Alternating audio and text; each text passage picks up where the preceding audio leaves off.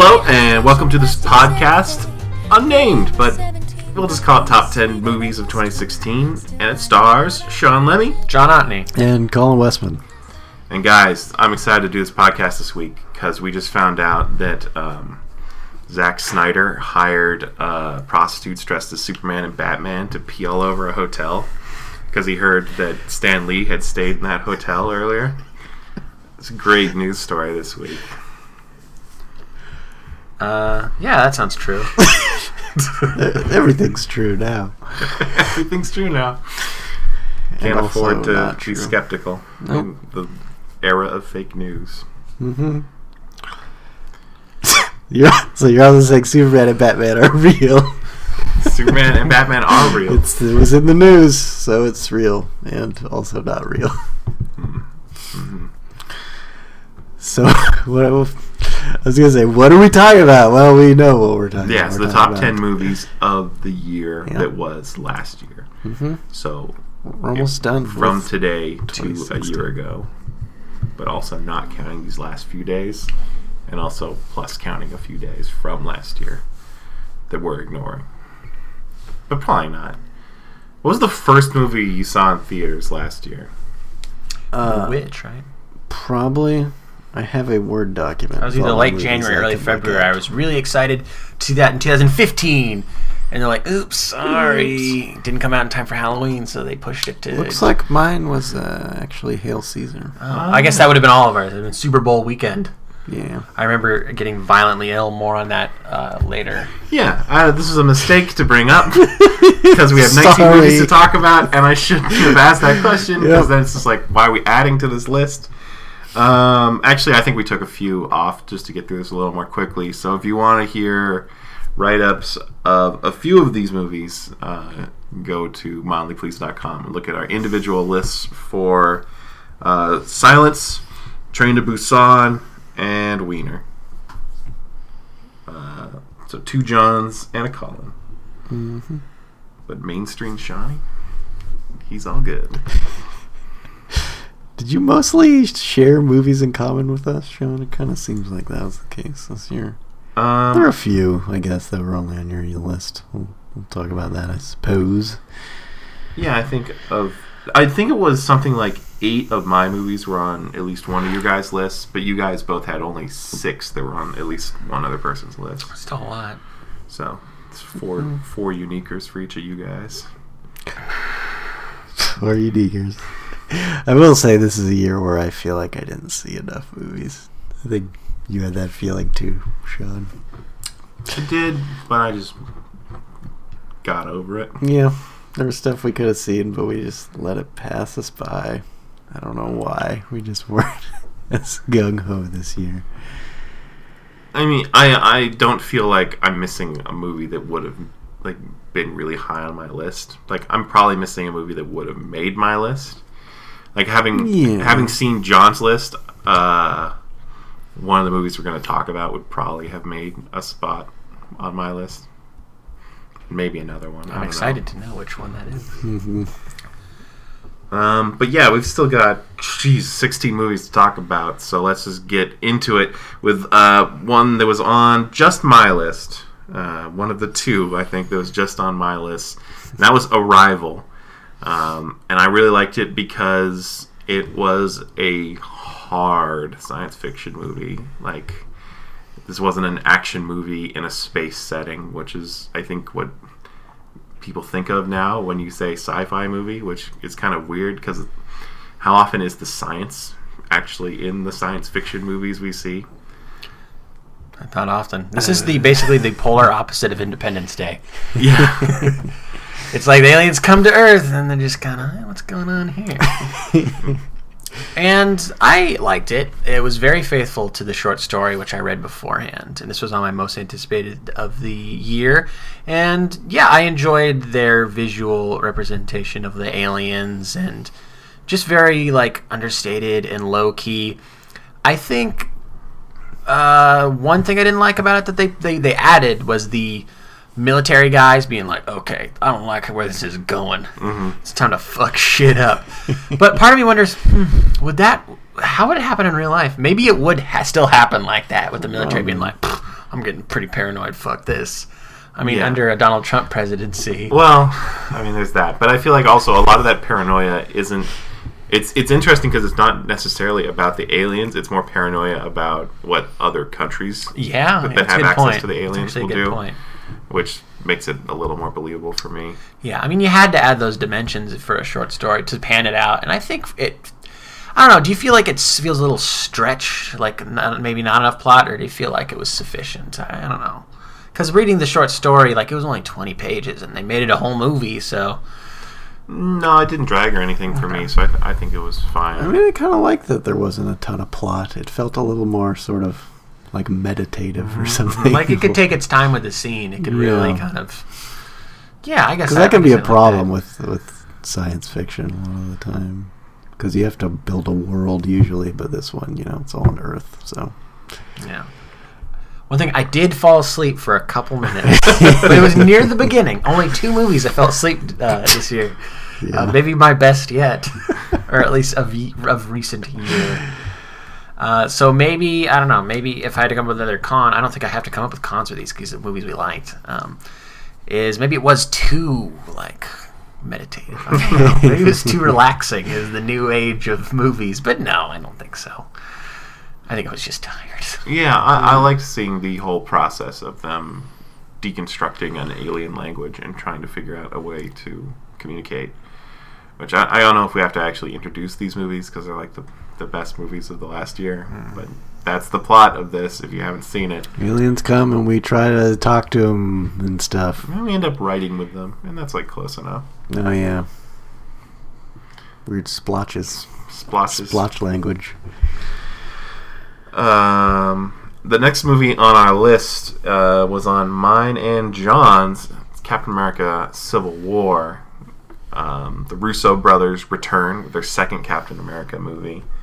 Um, this one kind of bucks the recent Marvel trend of making like genre movies, and instead is is a pretty strict superhero movie. Although I guess there's like politics in it a little bit. What do you mean by that? Genre movies? Well, like Captain America: The Winter Soldier was a '70s style political thriller, Okay. and the Thor: Dark World was like a fantasy movie. What Um, would you call Doctor Ant Strange? Was a heist movie. Yeah, what's well, Doctor Strange? Well, I, I would say that this this trend has I, it probably ended with Age of Ultron, but no, because Okay. Ant Man was a heist movie. But but now they seem to be back to just like because Doctor Strange was like it's really trippy, but it was still a very much a superhero origin movie. Yeah, it's Um, kind of just trippy in parts. Christopher Nolan esque. Yeah. Be careful. You end up picking a fight with Inception fans about which special effects are better. Oh, those guys are the worst. Though I'm pretty sure they can't get out of their chairs. Captain America was such a joy for me because I remember we did a podcast early last year where we were talking about movie franchises and I was I was checked out. I was done with like Marvel. I was like, okay, I'm tired. I'm these these movie universes, this Marvel thing is getting I'm getting sick of it. Mm-hmm. And then they come out with this and it's like my favorite one they've ever done. And uh, it's like it shouldn't have worked for me because one thing I was I constantly criticize about the Marvel movies is they got too many damn characters. You can't focus on any of them. and I didn't think you could in some of them, like Avengers 2. But every character had their moment. I, I don't know how they managed to do it. It's just really good pacing and like a sharp script, and the story keeps moving. It doesn't really drag. I actually watched it again recently to see if I still liked it as much, and I, I still did. And there's there's so many things to like. I mean, characters aside, the action I can like comprehend it, and that's like a big thing in mm-hmm. modern movies. Is like you know, like you'll never get that in a Michael Bay movie. It's like oh I don't know what the fuck's going on on the screen. But this is like it's paced well. There's not as many quick cuts. It's like everything was thought out really really well, and it's got a story that I love too. Mm-hmm.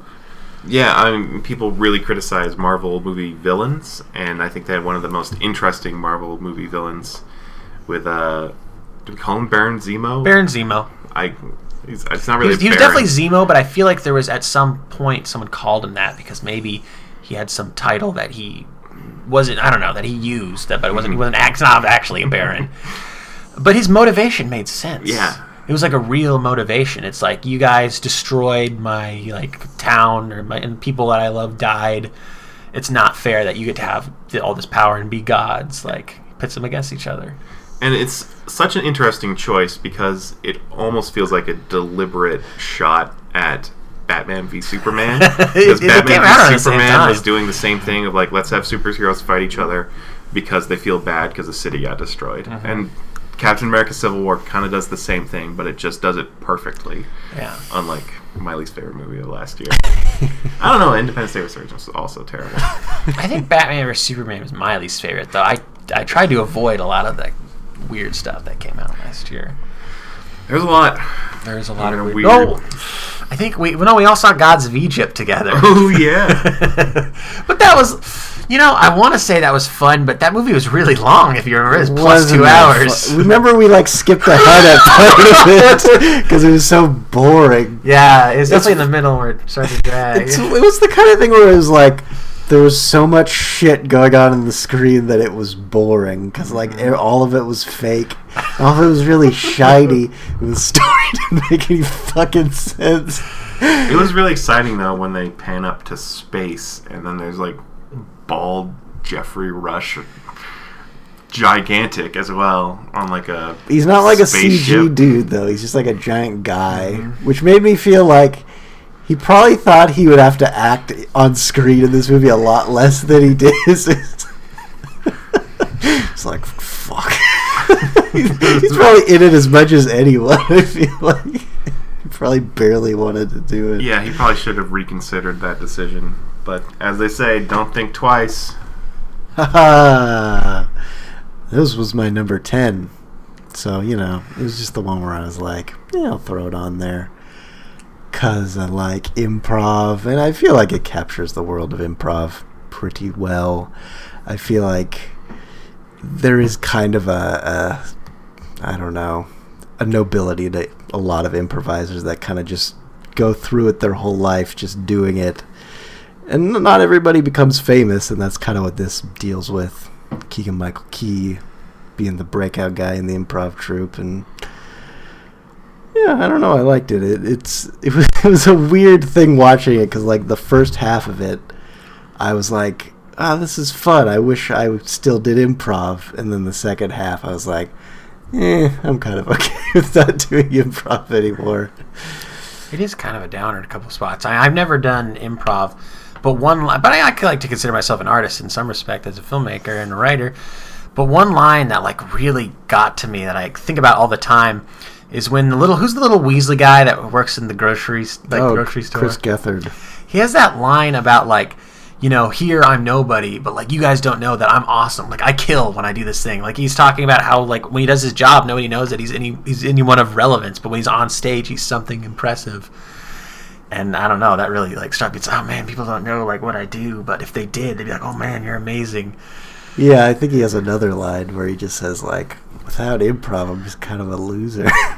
it's that, like he just some people just have that one thing that they can do, and not everybody even cares about it. But I don't know. There's just something about yeah, artists just plugging away at things, even if the whole world isn't watching. there's so many lines like that that like really bring me down. Yeah, it's true. It's like there's another one is when they're talking about like you know in your 20s you just you, you have all these dreams. Then in your 30s you realize how stupid it was to have all those dreams. Mm-hmm. And like yeah i kind of like yeah no i get that totally. Mm-hmm. It's, it's totally true. I, I mean i, I mike birbiglia's script is just so spot on like mm-hmm. i guess he probably lived a lot of this. I know he did improv at some point. So i imagine this is like i mean it feels true it feels real Well, I, I like that he shows kind of three sides of that. In that he has like the Keegan Michael Key character who's becoming successful, and he has his own character who has kind of missed his chance of being successful. And then in the middle of that, um, you have the Gillian Jacobs character who like has a shot but isn't going to take it, but also doesn't want to give up either. She's just content. That's a good point. It shows a lot of different perspectives on how you handle that. Once you get to that hurdle, like do you leap over it? Do you stop? Like what do you do? Like when you have to get to the next step? And it's a scary thing to think about, especially like when you're still like in your 20s like I am. Not for long. Dreams are gonna die. Dreams are gonna die. But no, still a very funny movie. That aside, I mean, it's not like it's not like everybody dies or something. It's a happy, it's a happy movie. Definitely, I watched it again this year, and it's definitely like way more like, oh god, why did they do that kind of thing? You know, it's like a, it's kind of a nerve wracking. I don't know. It just makes me uncomfortable at a couple spots, probably mm. because it is so, it feels so real. But it's a great movie. I'm a big Mike Birbiglia fan for sure. So next up, everybody wants some, which is a movie we all had on our lists. I think mm-hmm. we even watched it together one night. Yeah. It's just, uh, yeah, just a fun hangout movie. Yeah, another story about a group of people that aren't going to get to live out their dreams much longer, but they're trying it right It's now. it's al- it is kind of like a similar thing, but like at the beginning, Mm-hmm. like before they realize that they're not gonna be bro baseball stars Mm-hmm. for the rest of their lives. Yeah, that's why I connected so much with that. Or this is my review or mini review or whatever you want to call it of Wyatt Russell. Like he's the guy who's going back and trying to pretend like he can still keep doing this, Mm-hmm. but he's you know he's too old. Spoiler alert! I don't know. I don't know. yeah, he's good enough to be a college pitcher, but that's it. Um, but yeah, like these Richard Linklater movies, like these like uh, like slice of life movies. I wish every movie he did was like this, or almost like sometimes I wonder if he'd be good for television. Because I remember we were watching this and the movie ended. I was like, really? That's where it ends? Like I could have kept going and going because it just feels like life in a way, even though. I've never been like a college baseball player, and I don't live in the '80s. But for some reason, I can really just kind of that world just grabs me in and I'm there and I'm for the ride and it's very just casually paced and like laid back but that's it's like just really enjoyable I, I feel like he's the only person that's I, I can that can really capture that style it's a Yeah, it pisses me off how well he connects with young people because, like, then I want to write him off as like, well, this guy is just a big kid. But then he does like the Before trilogy, where it's like, no, he he really gets Like adult relationships. adult relationship. Also. Yeah. Fuck this guy. do you know what he's doing next No. he's doing a sequel to the last detail because there's a sequel book to the last detail you know that movie with Jack Nicholson Yeah, I love that movie. Yeah, but apparently there's another book written like way later. So it's I don't know when it's set. I don't know. Did It, it has have I- Jack Nichols. No, no, it doesn't have like any of the I same feel like actors. it's not set like 40 years later. Um, it had uh, who did it have? It had people that I liked for sure. Now I'm just looking up like my phone like a putz. Oh, where's your, where are you guys? Where's your favorite part of uh, Everybody Wants Some? While I look this up. What's your favorite moment? I like the part where it's probably not my favorite part, but we're like the, they're just walking around on that street, and that one dumb guy's like, "Who are all these people? Like, what are they doing? They don't even like play baseball." that character's great. I love I love that guy at the end of the movie. With his He's like falling asleep in class, and the professor walks in. He's like, "Who's this asshole?" Completing my search, uh, Richard Linklater's uh, movie will be called Last Flag Flying. It comes out next year, and it stars Bryan Cranston in the Jack Nicholson role, Laurence Fishburne in uh, the Mulhall. I can't remember who's in the original, and Steve Carell as the uh, Randy, Randy Quaid, Quaid. character. Interesting. So maybe that'll be on our anticipated list. I don't know. Amazon Studios picked that up. If anyone can make it work, it would be Richard Linklater. Yeah. Or maybe the Coen brothers. Sure. Hail Caesar. is Hail Caesar. Uh, this is a weird one because I feel like I wrote on my little blurb on my list that I feel like on a second viewing I'll really get it, which is, well, I did get it, but you know that's just the way the Coen brothers movies work. A lot of times, second viewing it's even better because I feel like this movie kind of on the surface does feel like it's kind of tossed off and like they're just playing with a bunch of different genres but like i feel like there's a lot of interesting stuff about religion and the way that connects to hollywood since movies are kind of like a religion of hmm. sorts and And political philosophy as well. yeah i feel like that it's a movie that you know seems silly on the surface but there's a lot of stuff going on yeah Maybe I liked it for the silly parts, yeah like when they dropped the money in the ocean. That was silly. Everything Everything George Clooney did was silly. Does this complete the Numbskull trilogy? You guys ever hear about that? I think it does because The Oh Brother. Oh Brother, and then probably Burn After Reading. Mm-hmm. Because intolerable cruelty, he's like cool. So, you- so you'd be like George Clooney as yeah, Numbskull that was the thing. I think the trilogy. Coen Brothers they came up with that themselves. They're like, uh, "We're gonna do the Numbskull trilogy where we cast George Clooney as dumb guy, who's Yeah. like handsome but dumb." And here he's probably the dumbest of the three characters as the star of the. Is Hail Caesar the name of the movie? Yeah. yeah, and he's really dumb, and the communists are very persuasive. You know. Mhm. He was probably my favorite part of the movie. I really liked him, and Jonah Hill, despite being such a minor role. Channing Tatum. with Channing Tatum, dance. very good, Oh, good too. very good dancer. Also, the second appearance of Scarlett Johansson on our list so far. Ah, Civil War.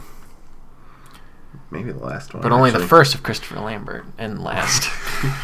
But good God, Scarlett Johansson was in a lot of movies last year. She's not slowing down.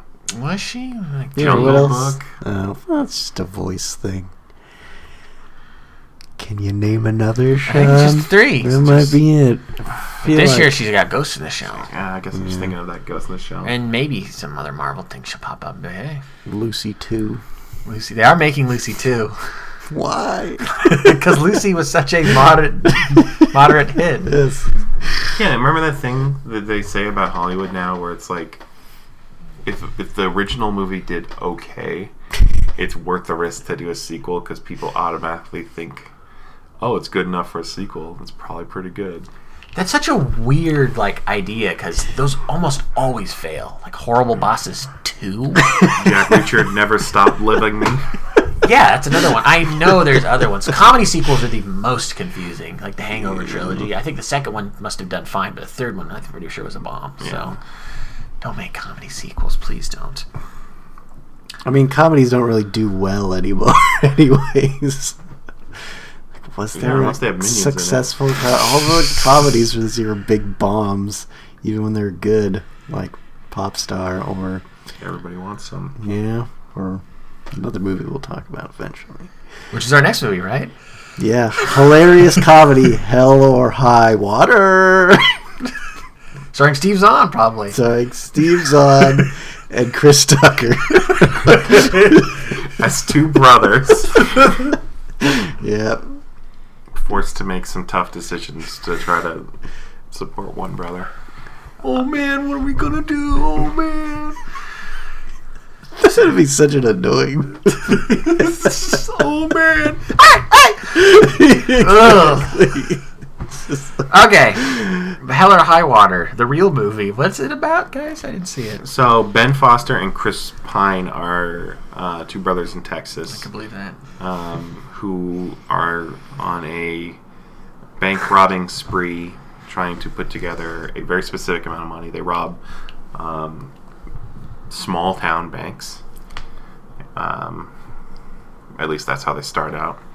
And they're being pursued by Jeff Bridges, who is this uh, sheriff who's on the brink of retirement, uh, and his partner, who is, um, I forget his name, Hank's partner from Breaking Bad, Gomi? Gomi. Yeah, I don't know the actor's name. Gomi. Um, and so it is a, a, a thriller in that like it's you know exciting bank robbing scenes, exciting chases, shootouts, um, but it's also a little bit political about the state of uh, modern America and how these small towns have been left behind by the modern economy. Um, but a, a lot of good conversations to go along with all the action, and then some beautiful scenery, which I looked on the internet isn't entirely Texas, but could have fooled me. Where was it? No, it's like other southern states. I thought when you tell me it's like Manitoba or something. That's always crazy. It's like, oh, they filmed this in Ontario. It's like, what the? Yeah, I probably should have seen it. I think the thing is, I feel like a little burnt out on like Southern Gothic and like Texas crime movies. Not that there's been that many, and they're usually it's usually a pretty good genre, but it's hard to sell me on one. Um, but I'm yeah, I mean, got like amazing reviews. I think Rotten Tomatoes had a list of like 100 best reviewed movies of the year. It's like number two or three. So I imagine it's pretty good. Yeah, I, don't- I don't know. With this one, I feel like it's a very easy movie to like, but was kind of hard to love for me because Hmm. I, I guess the reason John was talking about where it doesn't. I don't know if there's anything that distinctive about it, but it's like incredibly well made and all the actors are good and yeah, it's exciting and the stakes are high. But I just like not enough of it just stands out for me. I guess. I mean, everybody has compared it to Country or No Country for Old Men, and I don't know. Well, It seems a little weird if you're automatically comparing it to another movie, but yeah, and, uh, and that's you know like that's a sucky comparison because that's like a masterpiece, and it's hard for a lot of movies to get that good. Um, but I will say it, it does have a pretty provocative ending that left me thinking about it. Provocative three way, four way. Gomi's there too. No, no, I just I hear provocative. I think sexy. I, I suppose it can mean a lot of yeah, things. it's not a sexy ending. Okay. Just checking. Just checking. Um, yeah, it's good. Uh, another movie on our list is Hunt for the Wilderpeople, a Taika Waititi movie. He was on my list two years ago. With that, that was last year. that was last year, What we do what in we the do in the shadows? We Do in the shadows. Shadows? That was on my list too. Yeah. And he Yeah. made it again this year. My number one. Because it just because it, it it came down to like if I like had this the script of this movie or if I was directing would I change anything? And sometimes even with movies I really like, it's like you know I think I changed this right here, I think I changed that right there. I wouldn't change a thing. It's like it hits all the right notes for me. It's like really funny. It's got some sad moments. It's really artistic. And I was just so surprised that Taika Waititi had this much talent because I saw his, I, I think it was his first movie or one of his first movies he ever made a long time ago, um, Eagle vs. Shark. It was like right after they'd done like the first season of maybe uh, Flight of the Conchords because I think he maybe wrote or directed on that show Yeah. sometimes. And it stars Jermaine Clement and it's kind of like a Napoleon Dynamite knockoff and it's like kind of funny, but it's like it just it's a Napoleon Dynamite knockoff, and he's really come into his own style over the years. Where, like I like I, I brought I mentioned in my review like Wes Anderson and like who else did I say Edgar Wright, but it's really kind of evolved into it's his own thing. It very much it feels very New Zealand. It feels very artistic, very funny. He's really like come up with this great like I don't know style. Um, Yeah, well, and I, th- I think it's it's hard to put a point on exactly what that is because I wouldn't say it's a visual style. Maybe it's it's more of a rhythm. Sometimes it's visuals. He'll do stuff that I would imagine Wes Anderson doing. Like someone will hold up like a wanted poster and then it'll like zoom in up, up on it, like a crash zoom or something. Mm-hmm. There's certain camera techniques from like, yeah, I can imagine Wes Anderson doing that, but it's not. it, it's his thing. It's very, it's very New Zealand. I feel like there were a lot of roaming, like helicopter shots of the New Zealand countryside, which was interesting to see. Yeah, it's not like a. It's still a country I really don't know that much about. so it's just this Lord crazy. of the Rings. Yeah, it's like Australia, but not as like uh, Mad Max It's Fury Road. greener, yeah. it's a lot nicer. a lot more things that are alive there. Mm-hmm. And um, the performances too. I mean, they were great. Like uh, Sam Neill, my favorite Sam Neill performance. He's uh, disgruntled, but like that scene near the end where they kind of reconnect. Like that makes me cry. I watched it again. It made me cry. It's very sweet. It's a very sweet movie. I think this is a movie you could probably you could you could probably could show a kid and they'd enjoy. I don't remember if it's fully appropriate. It's probably not.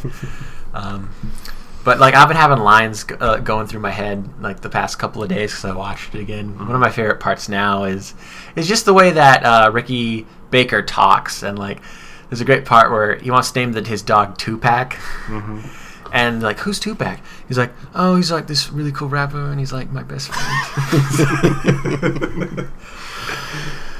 I mean, that's that's a tricky thing too to get like the way a kid talks, but still make it like kind of an adult sense of humor too. It's not like I don't know,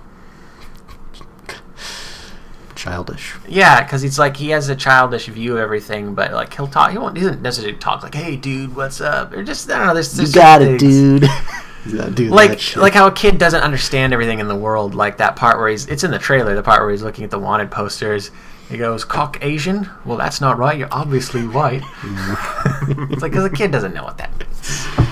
Stuff like that. Small stuff. It's a lot of small things add up to a, a very big picture. hmm A great movie, maybe the greatest movie, not just last year, but any year. But it does have some competition, according to all the award shows, and that's La La Land. All the awards. It's winning them all. I don't think that's like Damien Chazelle's fault. I think I feel like this is genuinely the movie he wanted to make. I mean, if you look at his past movies, um, Whiplash, and the one I can't remember the one he made before that, but I watched the trailer and it's like another. It's like musical, dancing up around, even except for the really really low budget. Like he has a passion for like musical movies, so it was inevitable that he was going to work his way to a modern day musical, and it's kind of nice to have a throwback, I guess. Well, and I mean, you can't call it like a lazy Oscar grab because it's a completely original musical, which isn't really done nowadays. It's always just adaptations of Broadway musicals or musicals that are like Glee style, where they're just singing pop songs or whatever. I guess like Moana had all original songs, But yeah, but but they're cartoons. but they're cartoons, like an actual, like with people singing and dancing in real life with actual choreography set to original songs. It's like, a, yeah, it's a complete throwback, and uh, and I think the songs are really good. I've actually been listening to the soundtrack a bunch. Um, yeah, I don't know. This is a weird movie now because it's got all this Oscar buzz, but I really like it, and I, you know, I guess I have a tendency to not be into things that are super popular, but I just I kind of love this movie, and I kind of want to see it again. And uh, yeah, I don't know. Made it onto your list, Sean, which was surprising because you told me it wasn't going to be on your list. I was trying to freak you out. You off. You wanted to get me bad. Freak about like all the what? like I would have been that surprised if it didn't make your list. I don't know. I don't know. We talk about movies surprisingly little. It's true because we're like, well, we'll have to save it for our podcast. Um, yeah, I mean, I don't consider myself someone who really likes musicals because I don't like show tunes. Like even even in the case of La La Land, I couldn't imagine myself listening to that soundtrack on its own. yeah. Um, that said, obviously, this past year I was way into Hamilton, so you know I'm trying. I'm changing a little bit. Um, and I did have two musicals on my top ten list, which is it's scary new ground for me. um, but I, what I said in my list, and I'm going to stand by here, was Mhm. that um, they worked really hard to make this a movie. It's not just a stage show performed on film. Like The visuals are amazing too. yeah, like there's a, a ton of amazing production on screen, and it makes each song distinct. Like Emma Stone's solo song has a like very stark silhouette beginning to it, and then it becomes intimate close-ups. Uh, and then there's the big dance number at the end where they're in space, and it's cool. It, it looks really great, and I, it's not like I dislike the music. Yeah, it's fine. I like the John Legend song. Is that your favorite song? That's the only song that made me like giggle a little bit to myself. Yeah. It's like he gets up and he's playing the weird piano thing. Yeah. I think the only reason it didn't make my list, it made my honorable mentions, was um, the plot felt a little thin to me. I don't know. It just felt like, oh, he wants to be open some club. She wants to be an actress. I mean, that's fine if you want to set like a very simple template so you can just fill it with lots of songs and stuff. But I don't know. I mean, like the relationship for me wasn't like as strong as it could have been. So my interpretation of it, having seen it the one time, was they were trying to do the the the failed relationship as also a take on like Hollywood musicals transitioning into reality. Like as they break up, it's it becomes less of a Hollywood musical. I think that's what it is too. I mean, I think the epilogue kind of drives that home where it's like this is what the classic Hollywood version of this story would be, but nowadays people in relationships break up for stupid reasons. There's mm. no one true love type I wouldn't of say it's a stupid reason. It's yeah, it's, well, not stupid, but you know, I would say it's stupid that she complicated ends up married reasons. to Richie Rich. yeah. I guess I just I didn't feel that distinction as much. I, I as much. I feel like their lives weren't that bad outside of the musical Mm-hmm. stuff. Like she lives in like a really nice apartment despite working in a coffee shop, and he has that little like crappy apartment. But I don't know. He gets to play like piano, and I know it's not like cool jazz piano, but like I don't know. They just it didn't. I felt like if their struggle, and maybe that would have to- totally changed the movie if it's like it's totally like depressing, and then like yeah. But it just like it never quite felt like real life and then musical. And i'm not sure. Maybe i mean maybe it mm. wasn't ever supposed to which is fine. I guess it just i think i would have been a little more interested had it been more of a contrast maybe. I don't Yeah. know.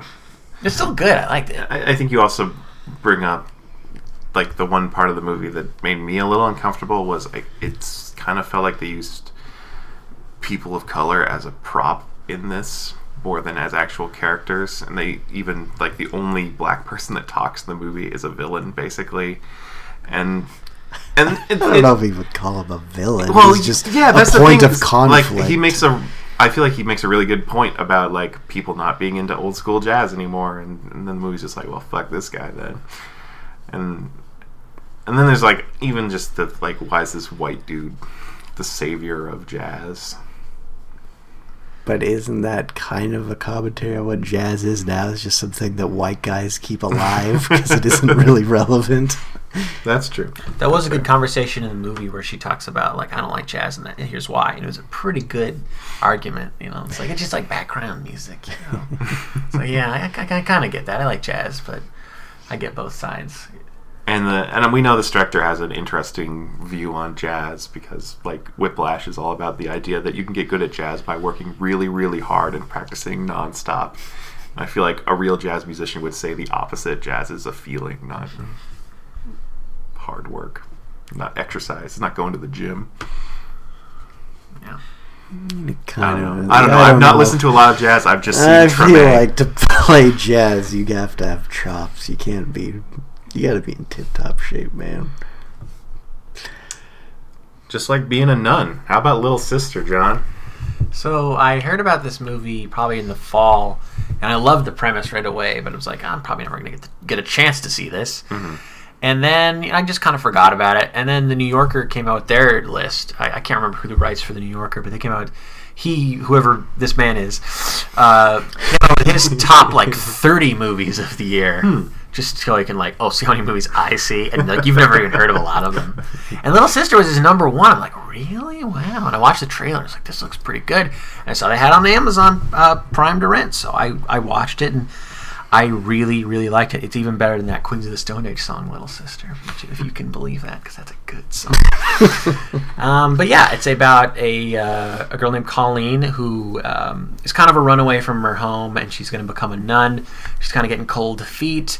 And then um, she checks her email, which she's been ignoring for a long time. She gets emails all the time for her mom, which is Ally Sheedy, remember from Breakfast Club? Club, And uh, she's like, okay, I'll finally check one out. And he's like, hey, your brother's back from the hospital, back from Iraq.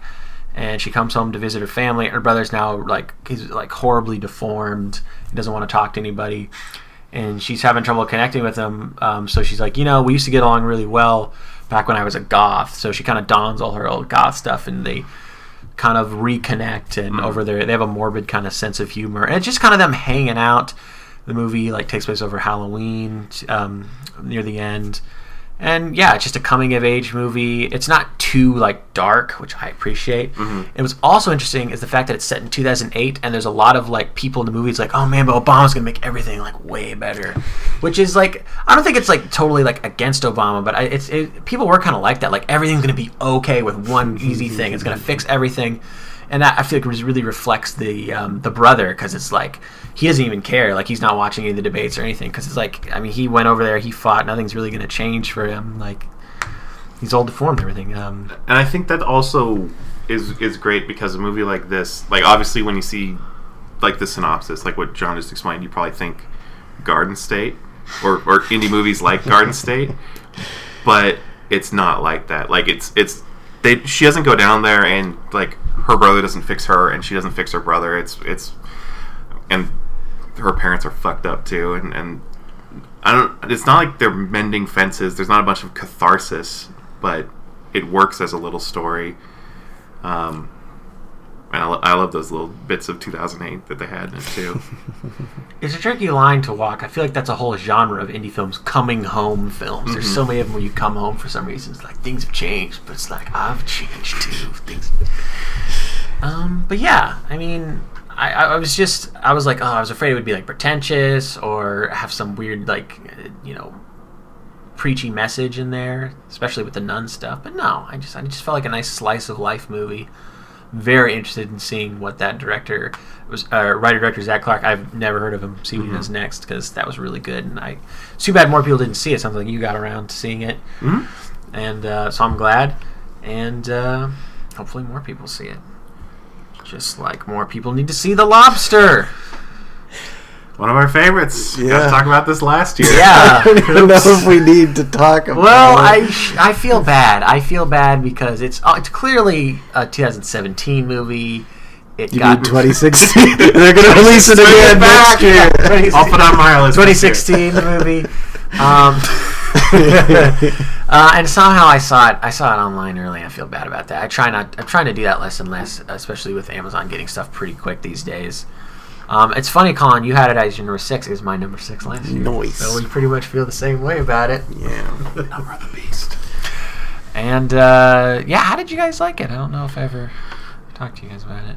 I like no, we did talk about We it on, our, on our halfway Oh, year okay, podcast. okay. So we've talked about this movie quite a bit. All right, yeah, it's uh, it's ki- it's kind of dark, kind of really dark.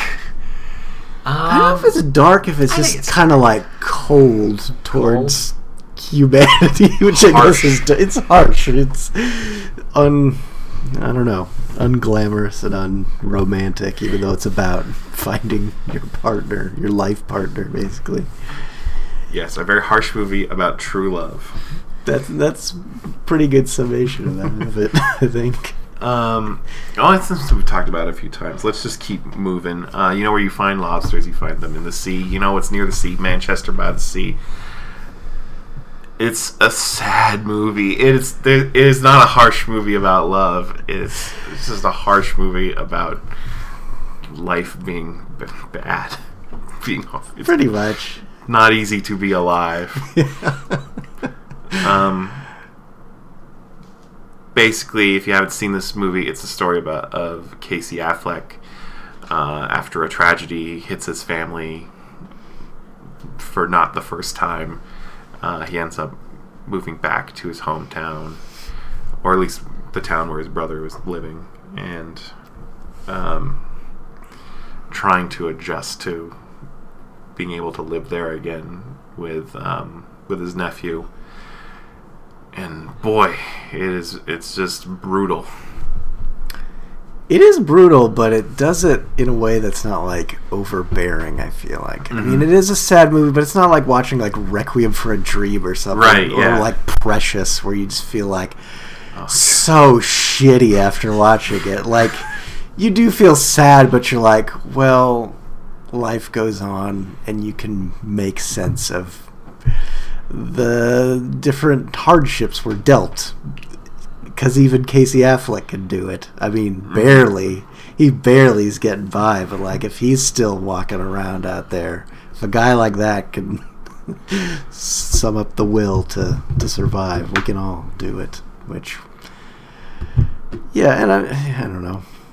The little bits of humor are nice. I like that conversation where all the kids are talk sitting around talking about if they like Star Trek or not in their heavy Boston accents. They're like, what? Excuse me. They're like, what? Star Trek. Star. It's like, hey, you like Star Trek? He's like, no, I like Star Trek. What's wrong with Star Trek? it has a very like specific regional flavor too to New England, which weirdly, it is weird. There, it's another kind of like Boston-y movie. That was my number one movie of the year. Mm-hmm. Spotlight was it last year? I don't know. Something about the regions. Is Kyle Chandler doing an accent? Isn't he in this? He is. He is, Yeah. I can't remember. He- so it's it's probably subtle if he is. Well, yeah. I mean, it's it's subtle with most people, except Casey Affleck and Michelle Williams, Yeah. who really ham it up. but I think like they earned it. They In earned a enough respect yeah. that they can do it.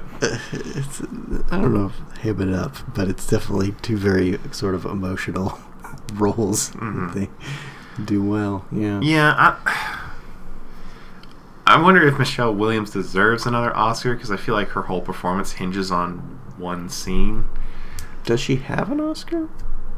I don't I thought she had an Oscar. I don't think she has an Oscar. No, she's certainly been nominated probably a couple Nominated times. A lot.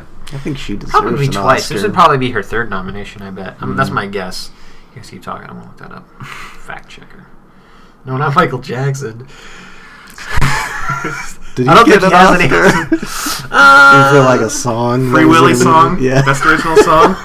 what was that movie he did in like Captain N or H or whatever in the 80s? What was that? What was that movie? I have no idea what you're talking about, but I. He did, oh, Francis Ford sounds of it. Coppola, right? He did like a like a movie where it's like he Mr. turns into a robot at one part. Captain H. I don't remember what it's called. Uh, Michelle Williams has how many Oscar nominations? She has three Oscar nominations. This would be her fourth if she gets one. She probably will. That's what I hear. That I, if anything turned me off this movie, it was the fact that the trailer is like Casey Affleck's gonna win an Oscar for this. Michelle Williams gonna win an Oscar for this.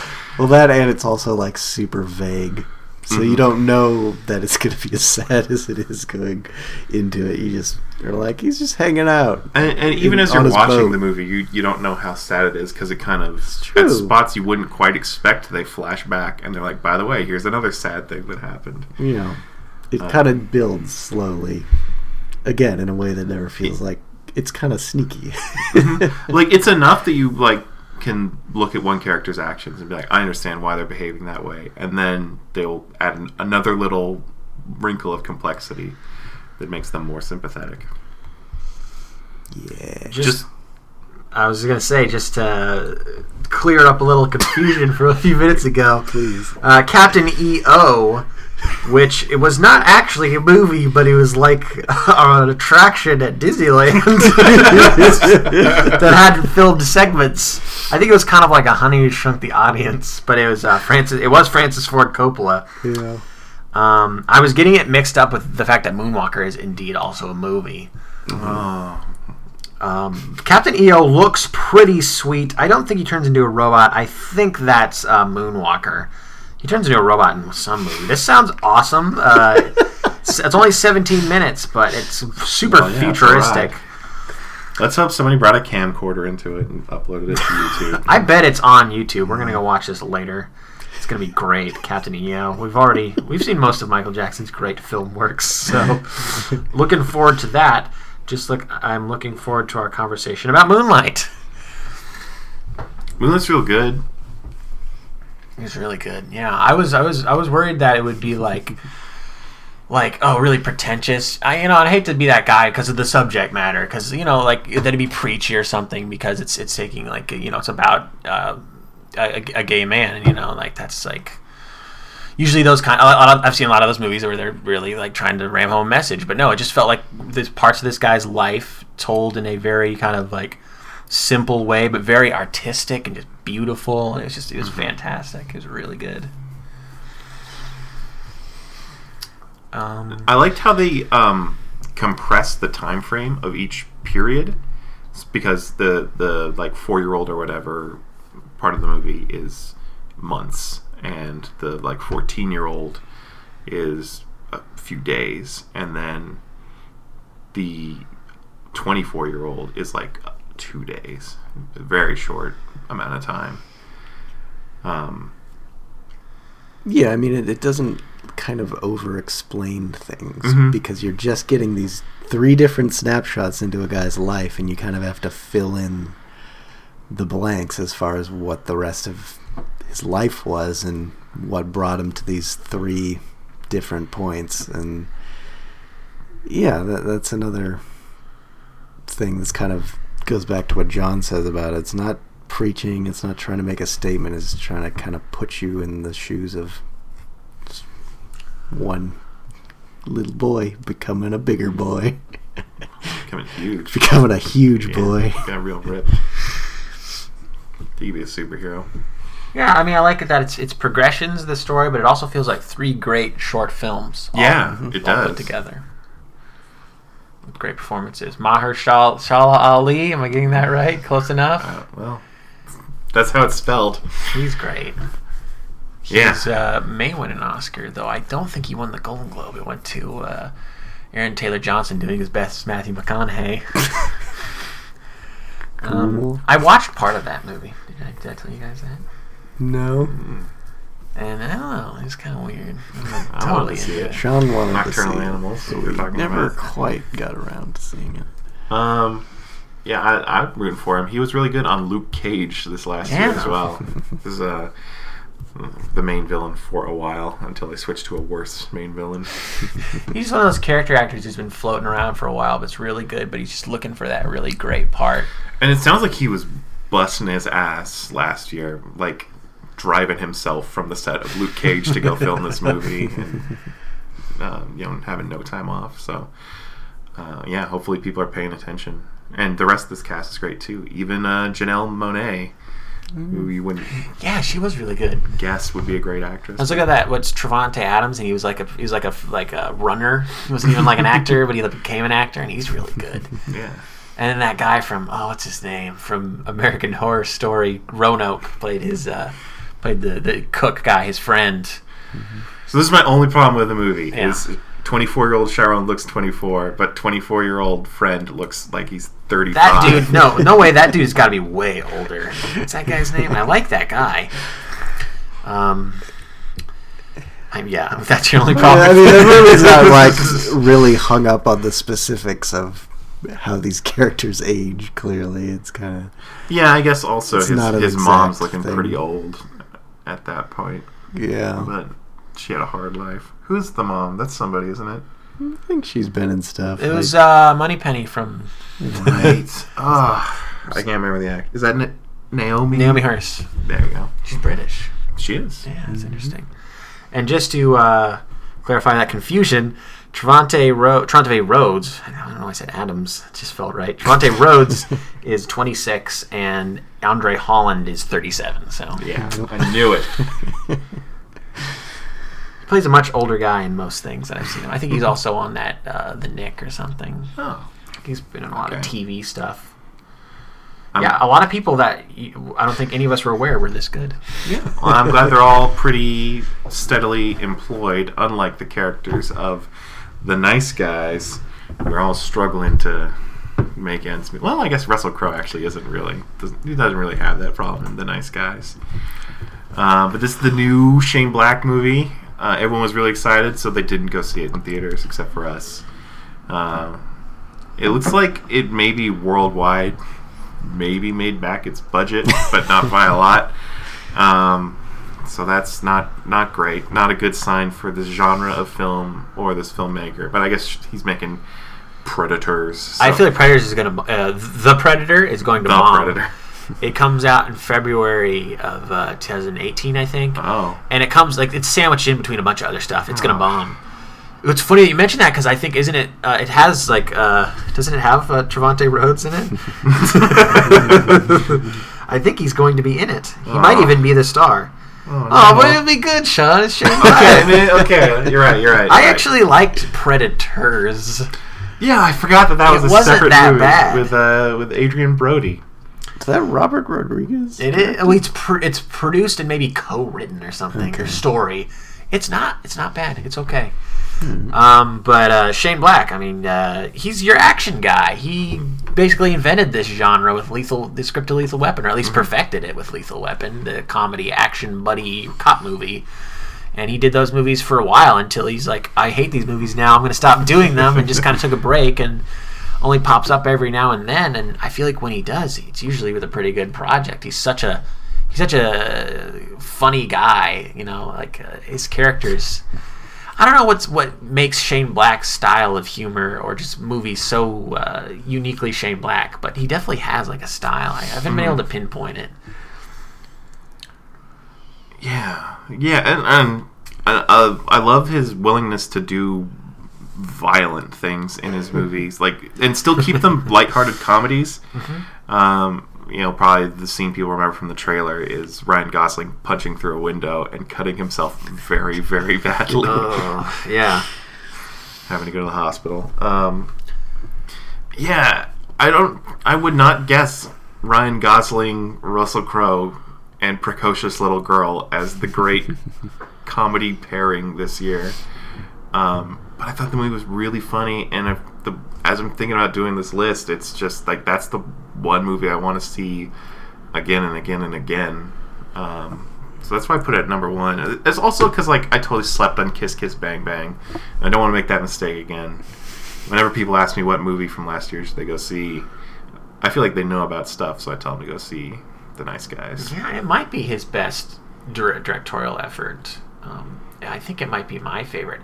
And I wrote in my little blurb about it that this feels like the beginning of a great franchise. If this was a movie made in like the, maybe the 80s, like yeah, there'd be like four of these. But because we live in this weird era where comedies just fail, fail, fail, fail, um, yeah, this is all we're gonna get, which is too bad because I could really, I could really grow with these characters. They're they're they're funny and bumbling, but they're both unique and they can both kick ass if they need to. At least Russell Crowe can kick ass. I feel like he's like beating up children and stuff.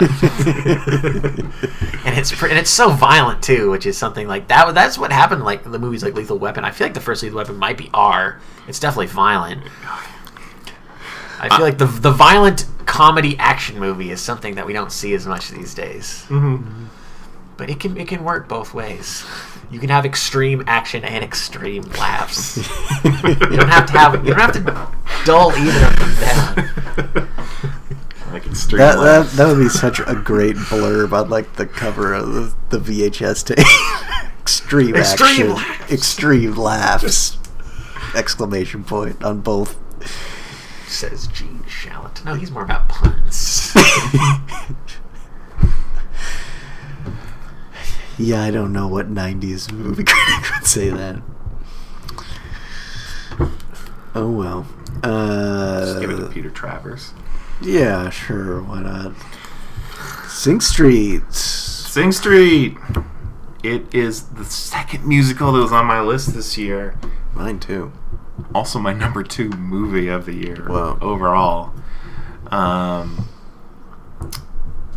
set in Ireland in the 80s These are both at a. Catholic school on Sing Street. This is the story of a group of uh, kids uh, forming a band and going through all the trendy styles of music in the 1980s. I guess over the course of like one school year, um, while also the main character deals with uh, struggles with the headmaster and with his family at home and with his first time falling in love with a girl who lives near the school.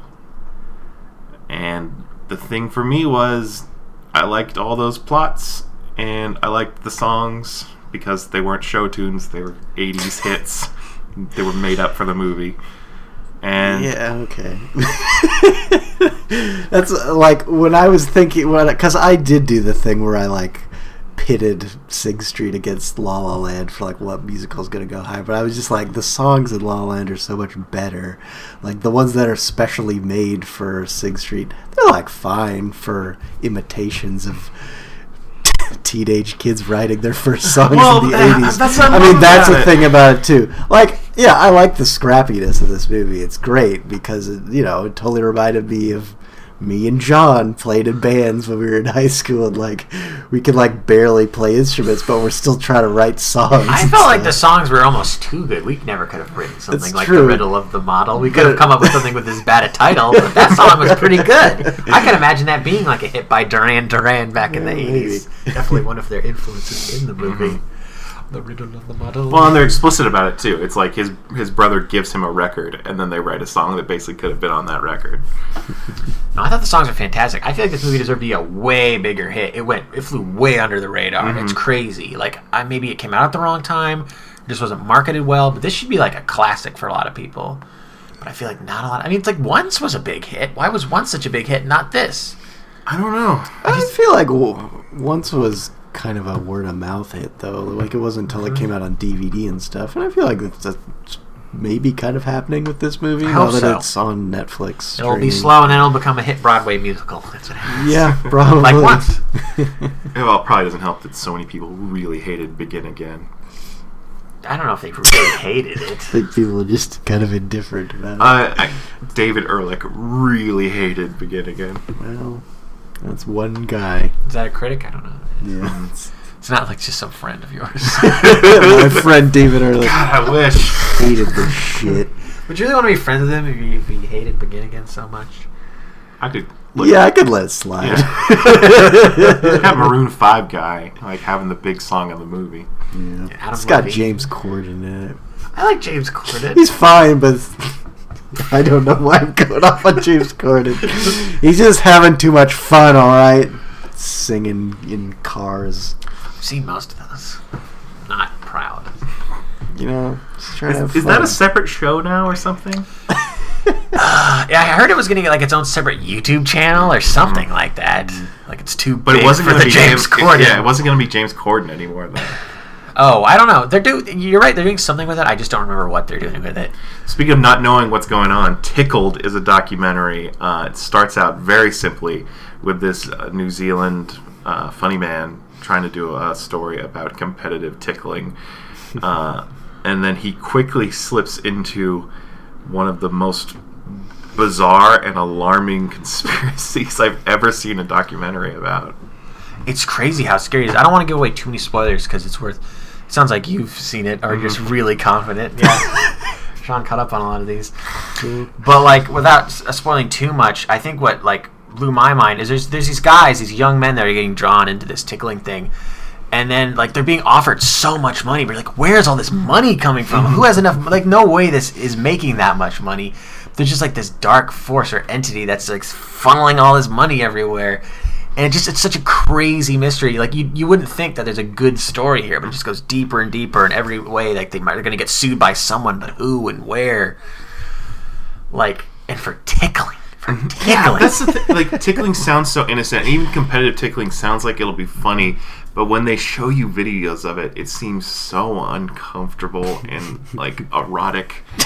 It's it's really strange. Well, some of the guys who um, are interviewed in the movie who have been in tickling videos talk about how it's like after a while it's like you're like locked up and you can't like you you you're not in control. Yeah. Someone else is doing everything and making you laugh against your will, and you can't do anything. I think they say in the documentary like one of the first red flags is that like they're on gym mats, but the guy is totally like chained up. Uh huh.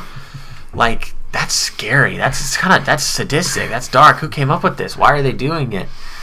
And it just it just goes deeper and deeper, and it's just crazy. and and in the end, you, it's a very fitting story for 2016 and what you think about the world now. Like, there's a little bit of the movie where you're thinking, "Oh, it's going to turn out to be different from what you expect, at least the type of person uh, you would expect." And then, no, of course, it's exactly the type of person you would think it would be. Um, yeah, this one would have made my list if I had seen it before two days ago. Yeah. And it's it's it's it's it's, it's tough. It's one of those documentaries where you kind of want to like keep checking in on it, maybe every couple of years, to see where's that going, what happened with that. It's it's a story that never really ends. well, it could, but who knows when. Um, some stories live forever. Most stories live forever. the one that Unless um, you throw the book in the garbage. and it was the only copy. The only copy. One that we still remember because it was very tragic and it happened 50 years ago in from 2016. Before that was poorly worded. Um, is Tower, and that's of course the uh, story of the University of Texas. I think it was uh, sniper Charles Whitman and the day. In 1966, in August, when he killed 13 people, 16, 17, 17. 17 people, and wounded like 30 others. And uh, Keith Maitland did a film that kind of goes over the whole day, animated, um, and then has like uh, people that are interviewed, but they have like actors doing the, you know, you know I mean, you've seen it, Colin. Yeah, actors doing Sean it. saw it too. Sean saw too. Everybody's seen it, so we're all good. I don't know why I'm explaining it so much.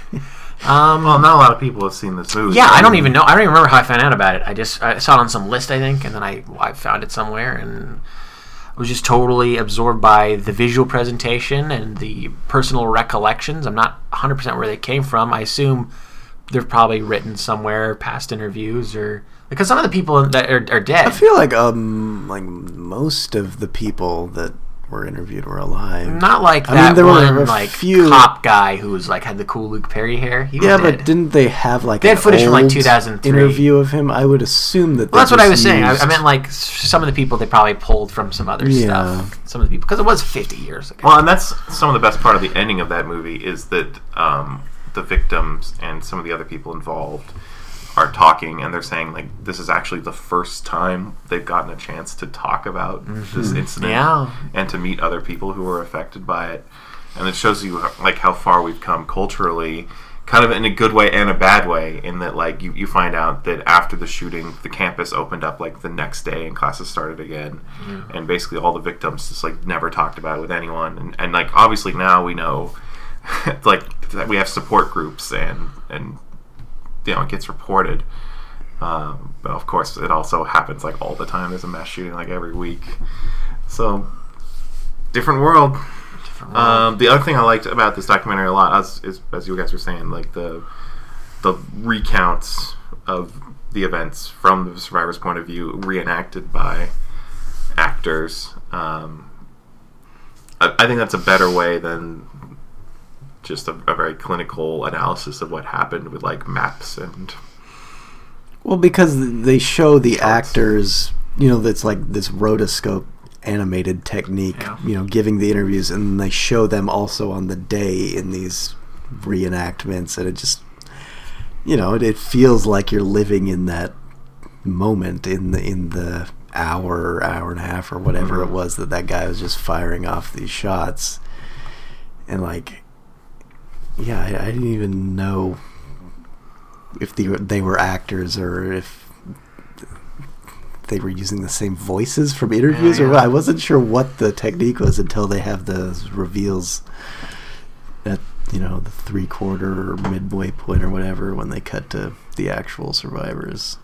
it really blurs the line between documentary and just film. So it's like a Yeah. narrative film. So it's uh, it's an interesting kind of mishmash of, of ideas and inspirations and yeah, I think that's what I found so appealing about it, and just the overall package with the beautiful rotoscope animation and the '60s soundtrack. It really puts you in a time on that day, you know, so you can really see what these people went through. yeah, and, it, and exactly that. It tells the story of the people that matter, the heroes and the victims. Not it doesn't glorify the I shooting. don't It doesn't even they don't even talk about him at all. I don't know if I don't even remember if they said his name. I Maybe don't at the think end. they did either. Like Certainly when- didn't show him. Yeah. Any, any I think there's one part where someone says like, like I heard he had a tumor or something like that. Yeah. But that's it. Yeah. An exciting template for future documentaries to follow. But is it good enough to be on our overall top ten list? A lot of films. There's a lot of films. Okay, so we can, I think, automatically get rid of the ones that were only on one of our lists, or like lower down. like, Don't Think Twice was my number ten. and It was easier to do the ones that are safe first. So if we just go with ones that were shared, ones that were on at least two lists, that's nine movies. So we have to keep one that was only on one list. Okay. So out of those, we have Tickled, which would be my choice, but also The Lobster, Little Sister, Hell or High Water, and Arrival.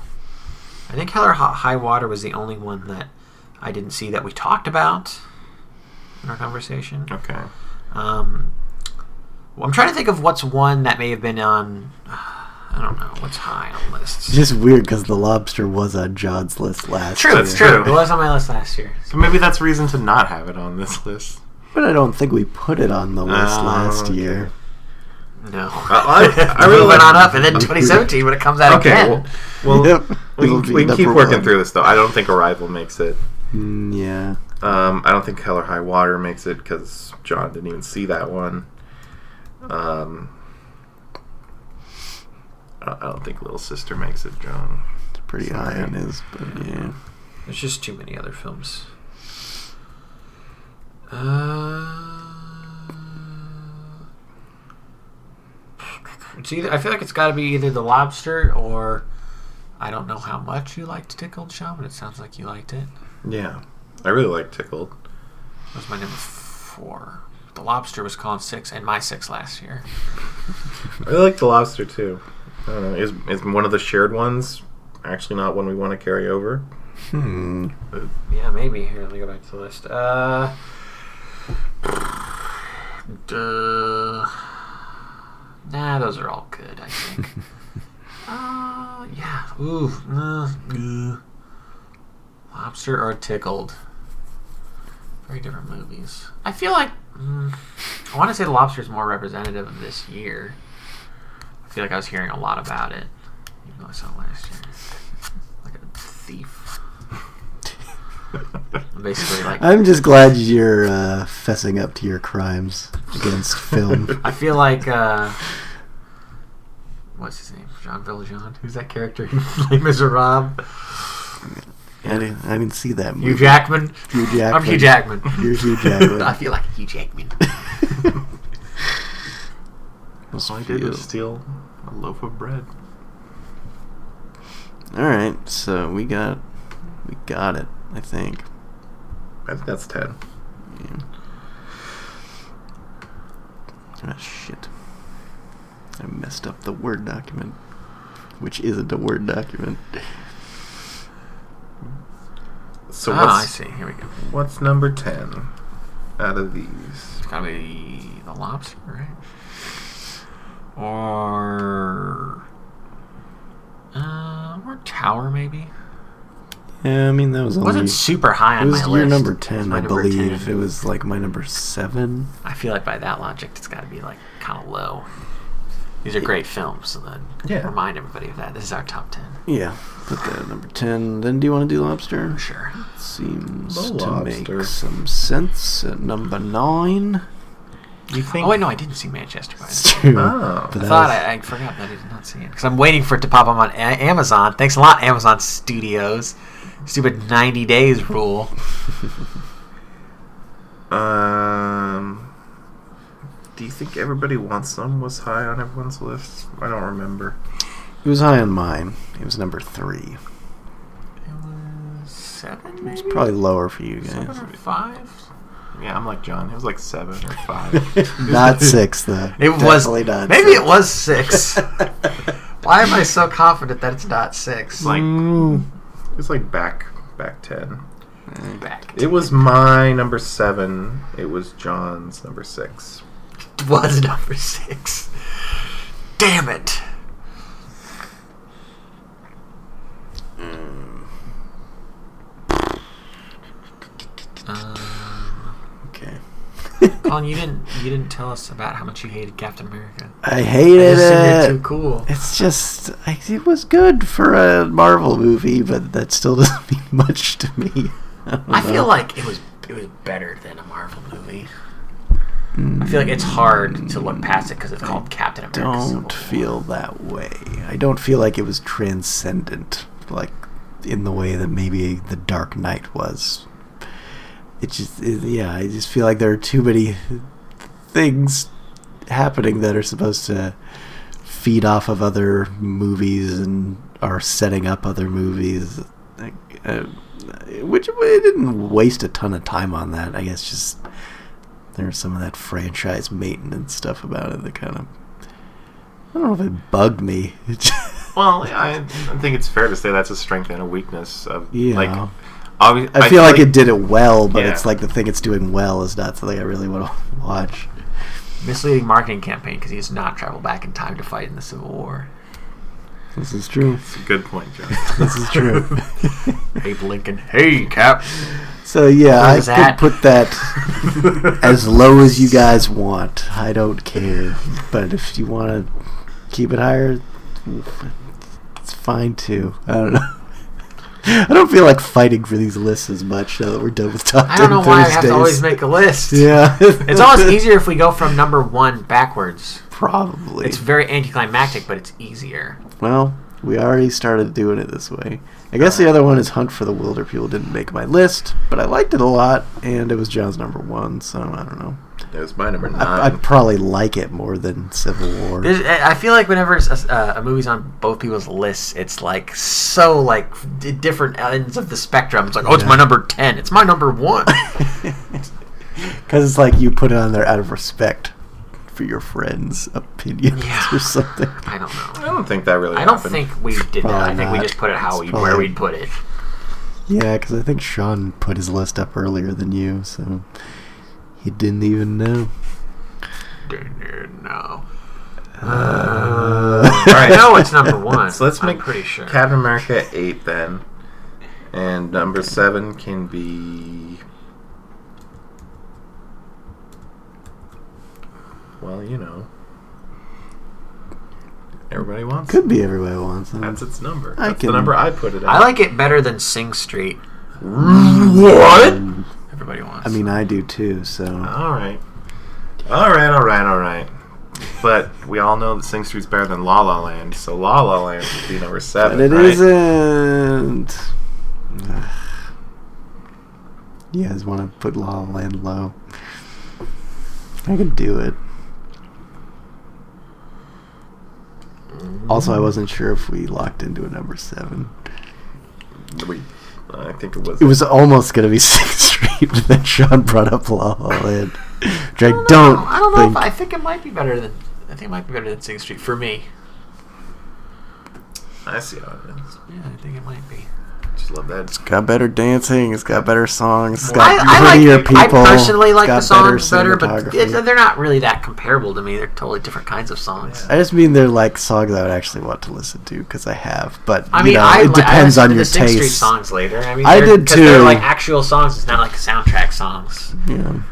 It's like I could listen to them just by themselves, not not have to listen to the whole thing. But I mean, I like the songs too. I really like City of Stars. It's a good song. Um, but I I think La La Land. I think I like. I think I like better. All right, we'll just put them together. I haven't seen Manchester by the Sea, but I know it's your number one, Colin. Yes. It's because I don't know Casey Affleck freaking weirds me out. There was that Probably should. story about him Yeah. like harassing women. And he he like settled it out of. I mean, I know that doesn't have anything to do with the movie, but it just he's creepy. That's all. I feel like all these actors are becoming like like creepy. It's like, oh no, that guy's creep. That guy's a creep. Like Jared Leto. Next thing you know, Jake Gyllenhaal's gonna be like fucking weirdo. I, That's why we all have to Believe it. believe in Tom Hardy, the Great White Hope. Mm, trying to remember if he has some issues. Michael Fassbender had some drama before his career started. Sure, I don't know about Tom Hardy, but hey, he's tough to work with. But but he's a good guy. he's a good guy. That movie he did with the bar and James Gandolfini, what was that called? There's a dog in that movie, and he adopted it. therefore, he's a good guy. What the hell was that movie called? I saw it, liked It's like, is I that, you watched talking about the one with the gun pointed up, but it's like a bridge? I know the poster. yeah, um, I, It's I not remember called Gun Bridge, is it? the drop. The drop. I remember that movie because um, there's a like everyone had like ridiculous accents, but James Gandolfini's was easily or not James Gandolfini. Um, Tom Hardy's was had like the best accent, and he's not even American. There's a lot of Americans in it that have like goofy New York accents. James Gandolfini's was I feel like a lot of Australian and English actors love doing over the top New York accents. Like, it's it's just one of the ones that they're called to do. It's, fun. that one and you know Doctor House. Nobody actually speaks exactly like that American accent. the House accent. The house accent. So number seven is Doctor House, or it's the drop. It's the what are we talking about? Yes, number seven is Doctor House. I don't. Uh, was the Sing Street on the list yet? Yeah, Yeah. put Sing Street at number seven and La La Land at number six. So we And got, we got our top Napkin five. America, Napkin America. That's Captain a, America. That's a number eight. Oh, it's already on the Yeah, list. already I'm not on looking there. at the list. I'm, I'm or I'm looking at. I, I haven't refreshed the page. It's fine. I'm looking at my phone Well, like a Neanderthal. We So- still haven't put everybody wants. Yeah, we're on trying to there. decide on our top That five. could be five. We I have guess. Everybody Wants Some, Hunt for the Wilderpeople, Manchester by the Sea, uh, Moonlight, and The Nice Guys. Okay, I see it now. Um, I feel like it's got to be Everybody Wants Some next because all the other ones are like pretty Number much ones. number ones. There are or- number ones. Yeah, we have three number ones, Moonlight, and everybody wants some. It's got to be everybody wants. Do we just be nice to everyone's number one Everybody wants some. and put everybody wants some at five, and then Moonlight at four? Actually, I was going to make the argument that Moonlight is probably our number one because it's the highest on everyone's That's list. what That's I figured. It's all in our top five. I feel like it's a very easy movie to like. I just Um, assume we're gonna put the nice guys at number one. No, I think I think it's got to be. Moonlight. I think it probably is the best film of the year. and I think it's a so much better movie than the Nice Guys. As much as I like it, it's just like it's just fun. I and I know that's what you're in, which what you're looking for at at the movies. Just a bunch of guys having fun. But yeah, Moonlight's just you know, it's a work of art. It's great to look at. It's great to feel things while watching it. I'd totally be fine with it being number one. Like it should be, but what about the other ones? Everybody wants some, right? That's a number five now. Number Five. five. I got refreshed. Gotta get the uh, the Google Drive app on. My I, phone. I keep. It's always like, do, would you? Do you want it? I'm like, fuck you. then I don't get it. Yeah, it's It's like, what's going on? It's weird looking at these three that were our number ones because they weren't super high on anyone else's. Uh, Manchester. Oh, you mean on everyone? eh, Like Well, individual the thing about Manchester is it was my number one. I think it was in Sean's number four, but you didn't even see it. I feel like it's probably number two, though, right? If it's that high, by I- doing the math. I would like that because I like that Go movie a for lot. it. All right. I mean, Sean duke it out for Hunt for the Wilderpeople and the Nice Guys. Hmm. Two movies that have basically interchangeable casts. hmm Uh huh. You can't tell me Russell Crowe couldn't have played that Sam Neill, and Sam Neill couldn't have played Russell Crowe. Ryan Gosling could have played a little kid. Or Rhys Darby. Wouldn't you like to see Rhys Darby and who did I else would have been in it? Sam Neill as cop or Private Eyes? They're pretty good. Sam Neill a Tough Private Eye and Rhys Darby is the funny one. Yeah. Hmm. Tell me you wouldn't want to see that movie. I'm not gonna tell you that. Okay, good. Except it'd have be like have like a more New Zealand name. I don't know what that would be. The nice blokes. The nice blokes. nice blokes. The mates. The ma- ma- I like nice blokes. The, not the nice mates. Sounds weird. Nice mate. Uh, duh. Um, Colin, were these movies on either of your lists? No. God damn. Colin, which one's better? But than the other I one? gave the nice guys an honorable mention. All right, I think Nice Guys is three. I then. probably would have given Hunt for the Wilderpeople an honorable mention too. I just forgot about it for some reason. It's It was on my list, it not doesn't before you. it doesn't matter. It's just put it at three, and Hunt for the Little People at four. Sounds good to me. And me. honorary number eleven is Captain EO. I don't think that attraction still exists. If it does, it's it's gonna change your life. Go check it out. Also, uh, Nancy, we're so sorry Rogue One wasn't better, and we're talking about on this podcast. He'll never listen to this though. Oh, no way! Yeah, he'll never even. Yeah, no way, no way. Well, even if he does listen, he'd never get this far. Um, so our top ten movies of 2016, it's over. Number 10, Tower. Number 9, The Lobster. Number 8, Captain America: Civil War. Number 7, Sing Street. Number 6, La La Land. Number 5, Everybody Wants Some. Number 4, Hunt for the Wilderpeople. Number 3, The Nice Guys. Number 2, Manchester by the Sea. And number 1, Moonlight. Thank you for listening to this podcast. You can find us on the internet at mildlypleased.com and on iTunes if you search Mildly Pleased.